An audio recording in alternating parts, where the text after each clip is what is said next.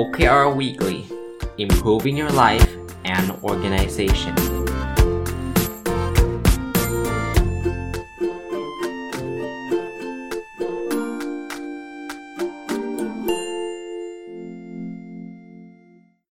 วัสดีครับ ยินดีต้อนรับเข้าสู่นบดอนสอรี่พอดแคสต์นะครับ แล้วก็วันอาทิตย์นะครับ ถ้าท่านฟังตรงวันเนี่ย ก็ยินดีต้อนรับเข้าสู่รายการ OKR Weekly นะครับสำหรับท่านที่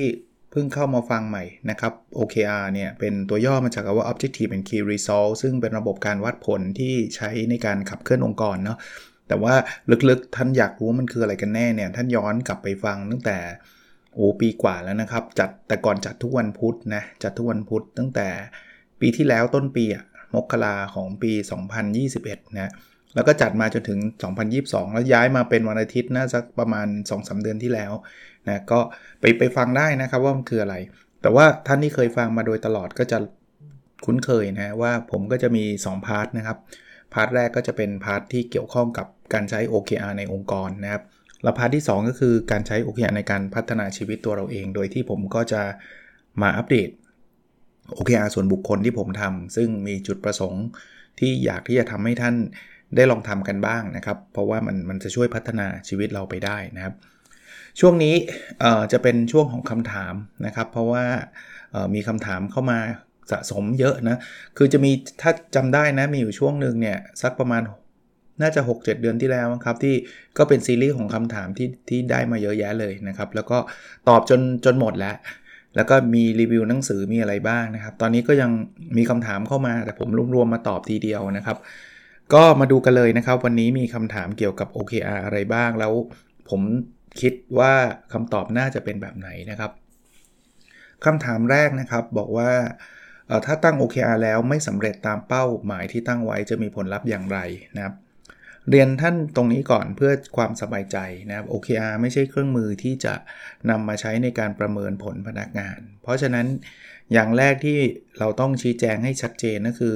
ออ ทำไม่ได้ตาม Key Result ที่ตั้งไว้เป็นเรื่องปกตินะครับ เพราะว่าปกติเราจะตั้ง Key Result ไว้ที่มันท้าทายอยู่แล้วนะครับ มันต้องยากอยู่แล้วนะ ผมเคยพูดแล้วว่า Key Result ที่ตั้งเนี่ยจะต้องเป็นสิ่งที่เราอยากได้มากๆ ไม่ใช่สิ่งที่เราทำได้อยู่แล้ว เพราะฉะนั้นเนี่ยถ้าเกิดเราอยากต้องการให้คนตั้ง Key Result ที่มันท้าทาย แต่ถ้าเกิดเราไปโยงกับผลตอบแทนบอกว่า คุณทำไม่ได้ ผมไม่ขึ้นเงินเดือนคุณนะ ถามว่าจะมีใครกล้าตั้งที่ท้าทายไหมครับ ถามว่าจะมีใครกล้าทำอะไรใหม่ ๆ ที่ไม่เคยทำไหมครับ ก็คงยากใช่ไหมเพราะว่าทำไม่ได้แล้วส่งผลเสีย เพราะฉะนั้นเออมันไม่ได้ส่งผลเสียในมุมนั้นนะครับทำไม่ได้เราก็มาหามานั่งคุยให้ feedback กันนะครับว่าเราจะทำยังไงให้มันได้ในรอบถัดไปนะครับ ก็จะเป็นลักษณะแบบนั้นมากกว่าเนาะ ท่านนี้ครับบอกว่าข้อเสียของ OKR หากทำไม่สำเร็จ จะเป็นการท้าทายหรือสร้างความอึดอัด ในการสร้าง OKR ในครั้งต่อๆไป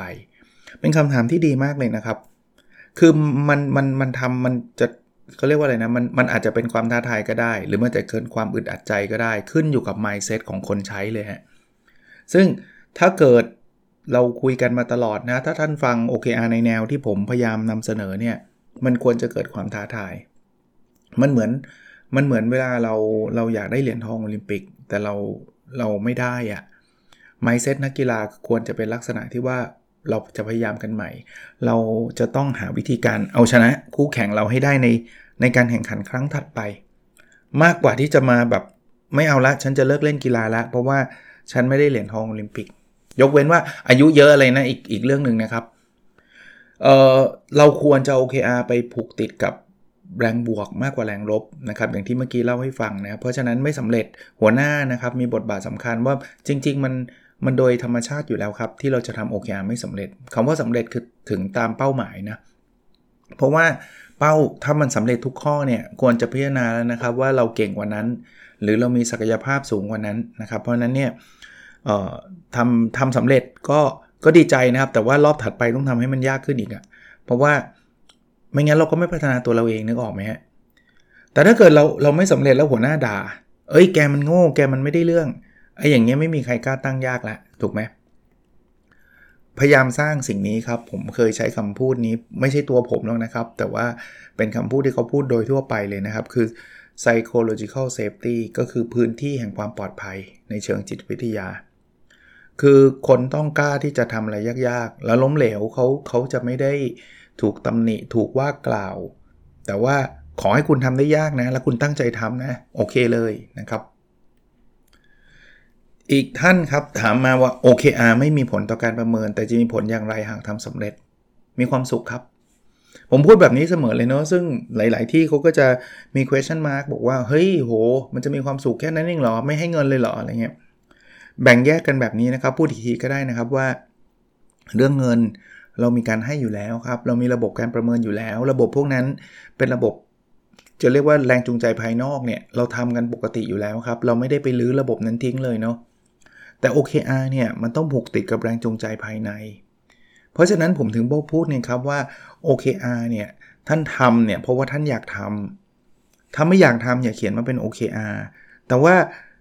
ทำเพราะอยากทำอย่างเดียวไม่พอครับ มันจะต้องเป็นสิ่งที่องค์กรอยากได้ด้วย เพราะนั้นต้องตอบ 2 ข้อนี้ให้ได้นะครับ ถึงจะเป็น OKR ที่ดีคือ เราอยากทำและองค์กรอยากได้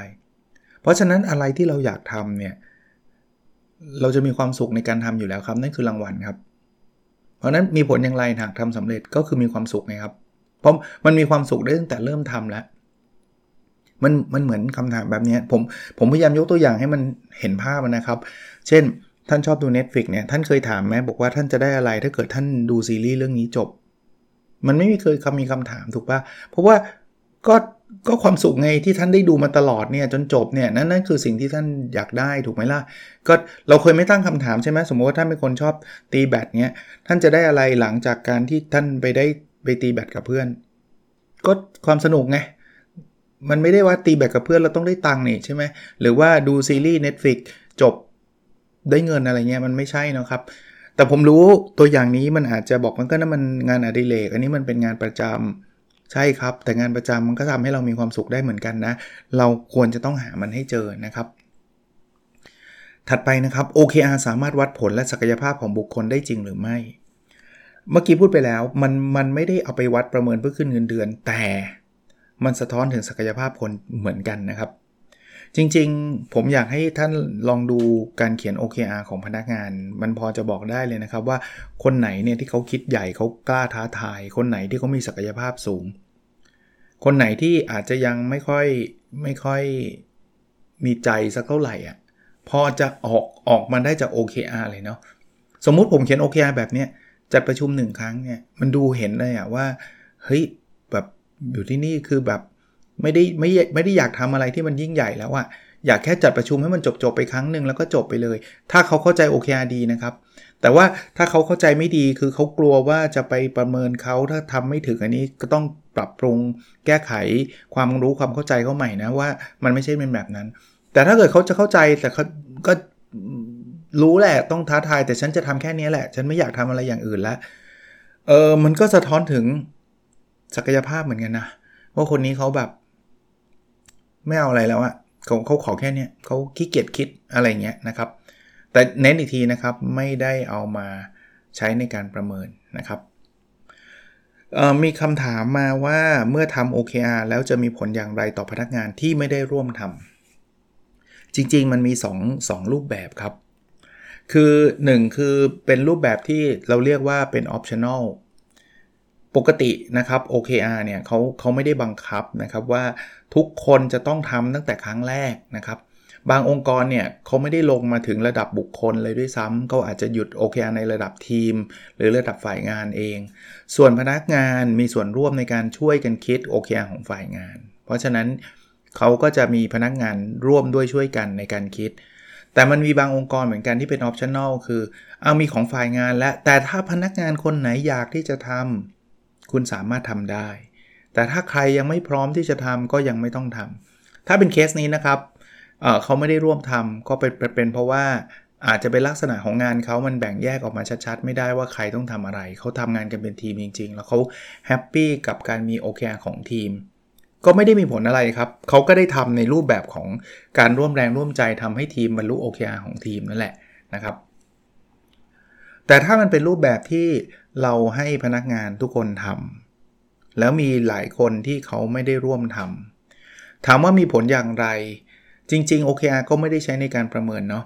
แต่มันกำลังจะบ่งชี้อะไรบางอย่างว่ามีพนักงานหลายคนเลยที่อาจจะไม่ได้เห็นความสำคัญในเรื่องนี้ หรือไม่เชื่อว่า OKR เนี่ยจะช่วยทำให้งานเขาดีขึ้นได้ หรือว่าทำให้เขาอยากมาทำงานมากขึ้นได้ ส่วนตัวผมคิดว่าเราคงไม่ได้ไปลดเงินเดือนเขาหรือว่าไปไล่เขาออกอะไรแบบนั้นนะครับ แต่ว่าอาจจะกระตุ้นให้เขาทดลองดูก่อน บอกลองคิดถึงเรื่องที่เราอยากทำมากๆ แต่ตอบโจทย์ OKR ของทีมอะมีสักเรื่องไหมที่เราพอจะอยากอยากที่จะทำให้เขากระตุ้นให้เขาเขียน เหตุผลไม่ใช่เลยครับ เพื่อตัวเขานั่นแหละ เพราะว่าเวลาเขาได้คิดเรื่องที่เขาอยากทำแล้วเขาได้ทำนะผมคิดว่าการทำงานเขาจะมีความสุขมากขึ้นนะครับ ท่านนี้เขียนมาครับบอกว่าทำไมไม่เอา OKR มาผูกกับการประเมินผลงาน เพราะค่าตอบแทนน่าจะเป็นแรงจูงใจที่สำคัญที่สุด ที่อยากให้ทุกคนมุ่งมั่นที่จะทำให้เป้าหมายงานสำเร็จได้ เพราะหากมองในภาพรวมแล้วเป้าหมายสูงสุด คือเป้าหมายขององค์กรคำตอบแบบนี้ครับ ถ้าท่านเอามาผูกกับการประเมินผล OKR ก็จะเหมือนกับ KPI ที่ท่านมี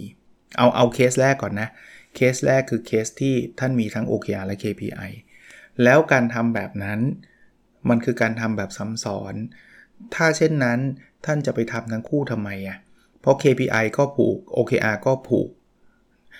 ประเด็นที่ 2 ถึงต่อให้ไม่มี KPI แต่ท่านเอา OKR มาผูกกับการประเมินผลงาน อย่าลืมนะครับ OKR คนที่คิดเป็นพนักงานเป็นคนคิดเอง ทีมงานเป็นคนคิดเอง ไม่ใช่องค์กรสั่ง ลงมา แต่บอกว่าถ้าเซต OKR ไม่ถึงทำไม่ถึง OKR ท่านไม่ได้ขึ้นเงินเดือน ท่านไม่ได้โบนัส ผมถามว่าจะเกิดอะไรขึ้นครับ ท่านพอจะเดาได้เนาะ OKR ของพนักงานทุกคนของทีมทุกทีม มันก็จะต้องเป็นอะไรที่ทำได้ร้อยเปอร์เซ็นต์อยู่แล้วอะเราจะตั้งอะไรที่เราทำไม่ได้หรอครับ จริงไหมครับ เพราะว่าถ้าทำไม่ได้เดี๋ยวเราไม่ได้ขึ้นเงินเดือนอะถ้าท่านเอา OKR ไปผูกติดปุ๊บ ทุกคนจะตั้ง OKR ง่ายและได้ร้อยหมด คราวนี้พอได้ร้อยหมด ผู้บริหารก็บอกว่าตั้งแบบนี้ก็ไม่เห็นมีประโยชน์เลย แล้วคุณตั้งกันมาแบบนี้ง่าย ๆ เขาก็จะตั้งให้ท่าน บอกเอางี้ งั้นคุณก็เอาเป้าไปเลย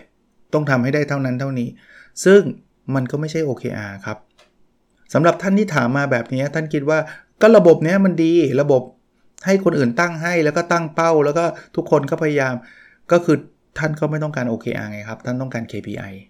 ก็ได้ครับ ไม่ได้ผิดอะไรนะครับ ก็ก็ถ้าถ้าสุดท้ายหัวหน้าตั้งมาให้ เพราะว่าถ้าเกิดให้ลูกน้องตั้งลูกน้องก็ตั้งกันง่ายหัวหน้าก็ตั้งมาให้ แล้วก็มีเป้าให้ว่าต้องได้เท่าไหร่เท่าไหร่ แล้วถ้าเกิดได้ก็ได้โบนัสได้เงินเดือนขึ้น มันก็คือ KPI อะ ถึงแม้ถ้าจะเรียกมันว่า OKR มันก็คือ KPI เปลี่ยนชื่อครับ มันมันก็เลยเป็นเหตุผลแบบนี้นะครับ วันนี้อีกคำถามหนึ่งนะครับ เป็นคำถามสุดท้ายของวันนี้ก็คือ ตัว OKR มีผลต่อการประเมินอย่างไร ปรับเงินเดือนโบนัสไหมครับตอบไปแล้วนะครับว่าไม่ไม่ควรไปปรับเงินเดือนกับโบนัสกับ OKR เป็นอย่างยิ่งเนาะได้ได้พูดคุยเรื่องนี้ไปแล้วก็ หวังว่าจะเข้าใจแล้วก็เป็นประโยชน์นะครับ อย่างน้อยๆอาจจะผมออกตัวก่อนแล้วกัน มันก็เป็นมุมมองของผมนะท่าน ผมเคยบอกทุกที่ครับ อะไรที่มันใช้แล้วมัน work ในองค์กรท่าน แล้วเห็นว่ามันไม่ได้ตรงกับที่อาจารย์นพดลบอกก็ไม่เป็นไรครับ อะไรที่มันใช้ได้กับองค์กรท่าน แล้วมันทำให้องค์กรท่านมีความสุขก้าวกระโดดมัน work ทั้งนั้นแหละนะครับ แต่เท่าที่ผมเห็น best practice แต่ละที่ที่ผมไปเจอมา นี่คือนี่คือคำแนะนำจากผมกันละกันครับว่ารูปแบบแบบนี้คำถามแบบนี้คำตอบน่าจะเป็นประมาณนี้นะครับอะมาถึงพาร์ทที่ 2 บ้าง บางคนบอกโอ้ยที่ทำงานไม่ได้ใช้ OKR เลย ไม่ต้องให้รอที่ทำงานใช้เราก็ใช้พัฒนาตัวเราเองได้ครับ นึกถึงตัวเรานะครับเป็นเป็นบริษัทบริษัทหนึ่งที่มีพนักงานคนเดียวคือตัวเราเอง เราก็เป็น CEO ของชีวิตเรานะเพราะฉะนั้นอันเนี้ยเซตกันเต็มที่ได้เลยครับไม่ต้องไปไปรอใครเซตก่อนเลยครับสำหรับผมเนี่ยผมมาอัปเดตท่านทุกสัปดาห์เหตุผลผมพูดไปแล้วว่า ผมจริง ๆ ท่านไม่ได้ต้องมารู้หรอกว่าผม OKR ผมไปถึงไหนแล้ว แต่ผมแค่ทำเป็นตัวอย่างเฉยๆครับว่าผมทำจริงนะ ที่ผมพูดเนี่ยผมไม่ได้พูดเฉยๆ และตัวเองไม่ได้ทำนะ ผมทำมาตลอดเลยนะ แล้วท่านก็จะเห็นความก้าวหน้าในหลาย ๆ เรื่อง แล้วท่านก็จะเห็นอีกถึงความล้มเหลวที่เมื่อกี้ก็มีคำถามว่าไม่สำเร็จรู้สึกยังไงเนี่ยเนี่ยครับโอเคอาเดี๋ยวท่านจะเห็นบางข้อที่มันห่างไกลความสำเร็จเลย แต่แต่เดี๋ยวผมจะบอกความรู้สึกให้ครับว่าผมรู้สึกยังไงนะครับอะมาดูครับ Objective ข้อที่ 1 เรียนรู้และพัฒนาตัวเองอย่างต่อเนื่องครับ Key Result 1.1 อ่านหนังสือสะสมตั้งแต่ต้นปีจนถึงปลายไตรมาสที่ 3 เนี่ย ให้ได้ 90 เล่ม ผมเป็นคนอ่านหนังสือและชอบอ่านมาก ๆ นะครับ เพราะฉะนั้นข้อนี้ผมเซตทะลุไปเลยนะครับ ตอนนี้วีคที่ 11 ของไตรมาสที่ 3 แล้วอีก 2วีคหมดไตรมาสแล้วนะ เร็วนะรู้สึกว่าปีใหม่มาไม่นานเอง หรือไม่รู้ท่านรู้สึกแบบผมหรือเปล่านะ ตอนนี้ไปแล้ว 101 เล่มครับ อ่านแบบทั้งไทยทั้งอังกฤษ ไปรวมกันเนี่ย101 เล่มก็ทะลุทะลุเป้าของไตรมาสที่ 3 ไปเยอะแยะเลยครับ Key Result 1.2 อ่านหนังสือภาษาอังกฤษให้จบตั้งแต่ต้นปีเนี่ยอันนี้นับเฉพาะภาษาอังกฤษนะครับ จนถึงปลายไตรมาสที่ 3 เนี่ย 39 เล่ม วิกที่ผ่านมาอ่านเพิ่มได้อีก 3 เล่มเลยนะครับอุ้ยอาจารย์อ่านภาษาอังกฤษเร็วจัง มันอ่านสะสมมาครับ มันไม่ได้อ่านวิกเดียว 3 เล่ม แต่ว่าเวลามันจบ ผมเป็นคนอ่านหนังสือพร้อมๆ กันนะ มันจบพร้อม ๆ กัน เพราะฉะนั้นเนี่ย วิกที่ผ่านมาวิกที่ 10 ได้ 22ใช่ไหมวิกนี้ 25 แต่ 25 กับ 39 เล่มนี่ยังห่างไกลนะ ยังผมว่าไตรมาสที่ 3 เนี่ย ผมไม่น่าจะถึง 39 แต่หวังหวังว่าน่าจะพยายามให้ถึงเลข3อะอยากลุ้นให้ได้สัก 30 เล่มอะลองดูนะครับว่าจะทำได้ไหมนะครับนะวีคหน้าน่าจะจบอย่างน้อยๆ 2 เล่ม น่าจะนะน่าจะ แล้วอีกวีคหนึ่งก็ไม่รู้อะต้องลุ้นกันอีกทีหนึ่งนะครับ Key Result 1.3ส่ง Paper ไป Journal 3 Paper ตอนนี้ส่งไปแล้ว 2 อีก1 Paper นี่คือร่างมาผมตีซะว่า 50%ล้วอีก2วีคมีลุ้นมีลุ้นจะส่งไป3 Paper ได้ตามคาดหมาย จริงๆ วันนี้นะครับ แอบชวนคุยนิดนึงว่า วันนี้มีความตั้งใจจะนั่งเขียนเปเปอร์นี้เติมเพิ่ม แต่แต่วันนี้ไม่รู้เป็นอะไรครับ วันนี้ผมอัดวันเสาร์นะ คือตื่นมาแล้วง่วงทั้งวันเลยง่วงทั้งวันเลยมันไม่เฟรชเลย ก็เลยเปลี่ยนโหมดมาเป็นอ่านหนังสือแล้วหลับด้วยนะครับ ก็เลยยังไม่ได้ทำเปเปอร์เลยพรุ่งนี้มีบรรยายทั้งวันอีกอะไรเงี้ยนะครับ Objective ข้อที่ 2 ครับ แบ่งปันความรู้เพื่อทำให้สังคมดีขึ้น Key Result 2.1 ตีพิมพ์หนังสือให้ได้ 3 เล่ม ไม่ได้สักเล่มครับ แต่และอันนี้คงไม่ได้สักเล่มจริง ๆ ด้วย แต่บอกความก้าวหน้าให้ครับ หนังสือเล่มหนึ่งไปอยู่ที่สำนักพิมพ์หนึ่งแล้วเรียบร้อยกำลังจัดเล่ม หนังสือเล่มหนึ่งจะพิมพ์เองอยู่ในมือของดีไซเนอร์แล้วเรียบร้อย แต่ไม่ทันไม่ทัน 2 ไตรมาสนี้อยู่แล้วครับ แล้วก็ไอ้ทษที2วีคที่เหลืออยู่แล้วครับ เพราะว่ากว่าจะเข้าลงพิมพ์อีกพิมพ์ไม่ทันนะครับแล้วอีกเล่มหนึ่งมีสำนักพิมพ์หนึ่งออบอกให้เขียนเขียนเสร็จแล้วแต่ขออีดิทก่อนนะครับสามเล่มคงไม่เกิดในไตรมาสนี้ แต่ไตรมาสหน้า มีสิทธิ์อย่างน้อยๆ 2 เล่ม อย่างน้อยๆ 2 เล่มนะครับ Key Result 2.2 มีคนฟังพอดแคสต์ 25,000 ดาวน์โหลดต่อวันเอ่อขยับมาอีกนิดนึงนะครับ เป็น 17,504 ดาวน์โหลดต่อวัน ในวีคที่ผ่านมา แต่มันเป็นสถิติต่อวันนะโหวันหนึ่งหมื่นเจ็ดก็ ไม่ถึง 25,000แต่ผมก็ดีใจมากๆแล้วเนี่ยอย่างเงี้ยที่ท่านถามว่าไม่ได้สำเร็จตามเป้าหมายที่ตั้งไว้รู้สึกไง ไม่รู้สึกอะไรครับ รู้สึกดีใจครับ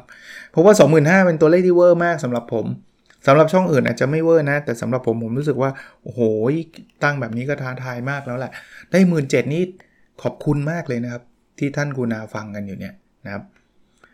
เอ่อ objective ข้อที่ 3 นะครับ มีสุขภาพกายและสุขภาพจิตที่ดีนะครับ key result 3.1 วิ่งสะสมตั้งแต่ต้นปีจนถึงปลายไตรมาสที่ 3 ให้ได้ 900 กิโลเมตร ไม่ถึงครึ่งครับ 427.6 ผมผมมีคำอธิบายซึ่งจริง ๆ มันก็อาจจะเป็นบวกข้อแก้ตัวไปด้วยก็คือเข่าเจ็บ แต่ก็พยายามรักษาอยู่แล้วคุณหมอก็บอกว่า วิ่งได้แต่อย่าหักโหม พยายามจะกลับมามากขึ้นเรื่อยๆนะครับปากมามามากขึ้นเรื่อยๆนะแต่มันก็ไม่ได้เจ็บอะไรมากมายอะ่ะมันเจ็บเวลาเรานั่งคุกเข่าครับ หรือนั่งยองๆที่แบบทิ้งน้ำหนักลงเข่าอะ่ะถ้าทำแบบนั้นจะเจ็บ แต่วิ่งผมวิ่งได้นะ แต่ก็ใจมันนิดนึงอะมันรู้สึกอะว่าแบบเอ๊ะเข่ามันยังไม่ค่อยหายไปวิ่งดีไหมอะไรเงี้ยนะครับก็ 427.6 ยังยังอีกไกลเลยนะ เดี๋ยวเดี๋ยวก็พยายามเต็มที่ครับ เท่าไหร่ก็เท่านั้นครับ คีรีเซลสามจุดสองมีน้ำหนักตัว 77 กิโลกรัมวิกที่แล้วจำได้ไหมครับ กดไป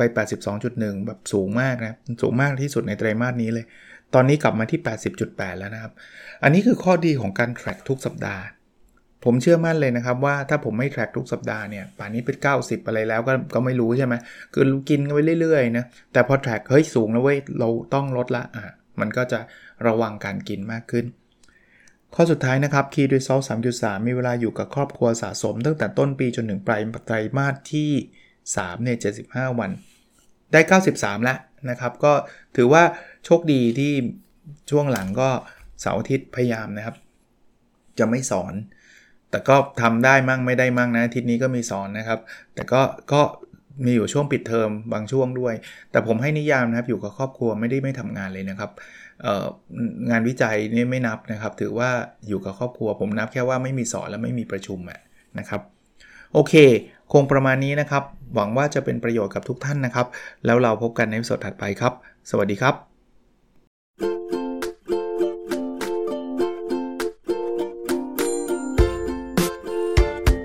The OKR Weekly Improving Your Life and Organization